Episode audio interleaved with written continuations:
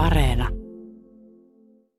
Se on käynyt meiltä varastelemassa tavaroita ja nimenomaan niin kuin koiriin liittyviä tavaroita. Eli on, on viehtynyt koirien hajuun selkeästi, että on lähtenyt talutushihnoja, pari kappaletta ja koiran pantaa ja harjaa. Ja sitten niitä löytyy tuolta ää, lähimetsästä, eli meillä piha rajoittuu tuommoiseen puistoalueeseen, niin joko sieltä tai sitten naapurin pihalta. Keskeltä pihaa sieltä on löytynyt revitty lelu ja siihen on tehty somasti vielä kakat päälle. Ja me siis alkuun ihan ensimmäinen tämmöinen varastettu tavara oli nimenomaan koirien hihna. Se oli kolme osaa pureskeltu tuohon ihan meidän, meidän omaa pihaa ja sitten mietittiin, että mikä tämän on aiheuttanut ja laitettiin sitten jo ensin jyrsijälle pyydystä, että jos siinä joku rotta käy tai muuta, mutta ei siihen pyydykseen jäänyt kukaan kiinni.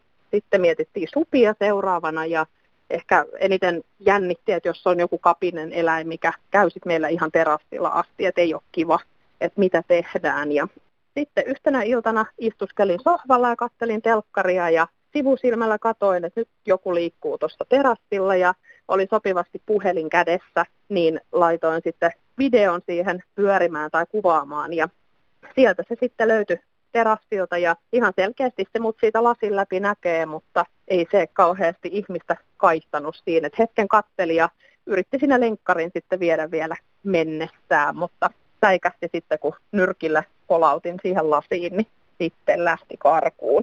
Joo, siinä videolla näkyy aika humoristinen kohta, missä se niinku kurkottaa, se ensin katsoo sua ja sitten se kurkottaa Joo. sitä lenkkaria kohti ja Kyllä. ottaa sen nauhan hampaiden väliin, niin kuin, että hän veisi tämän tästä nyt. Joo, ja totta, oliko viime viikolla löytyi sitten jo ihan vieras tavara tuosta naapurin pihalta, että siellä oli tämmöinen nuoren, nuoren tytön ratsastuskenkä, mikä oli sitten varresta syöty niin sitten ajattelin, että nyt ehkä kannattaa jonkinnäköistä ilmoitusta laittaa tähän lähi-ihmisille, että, että jos rupeaa niin kuin tavaroita häviämään pihalta, niin kannattaa pitää niistä parempi huoli, että varas onkin tämmöinen utelias kaveri.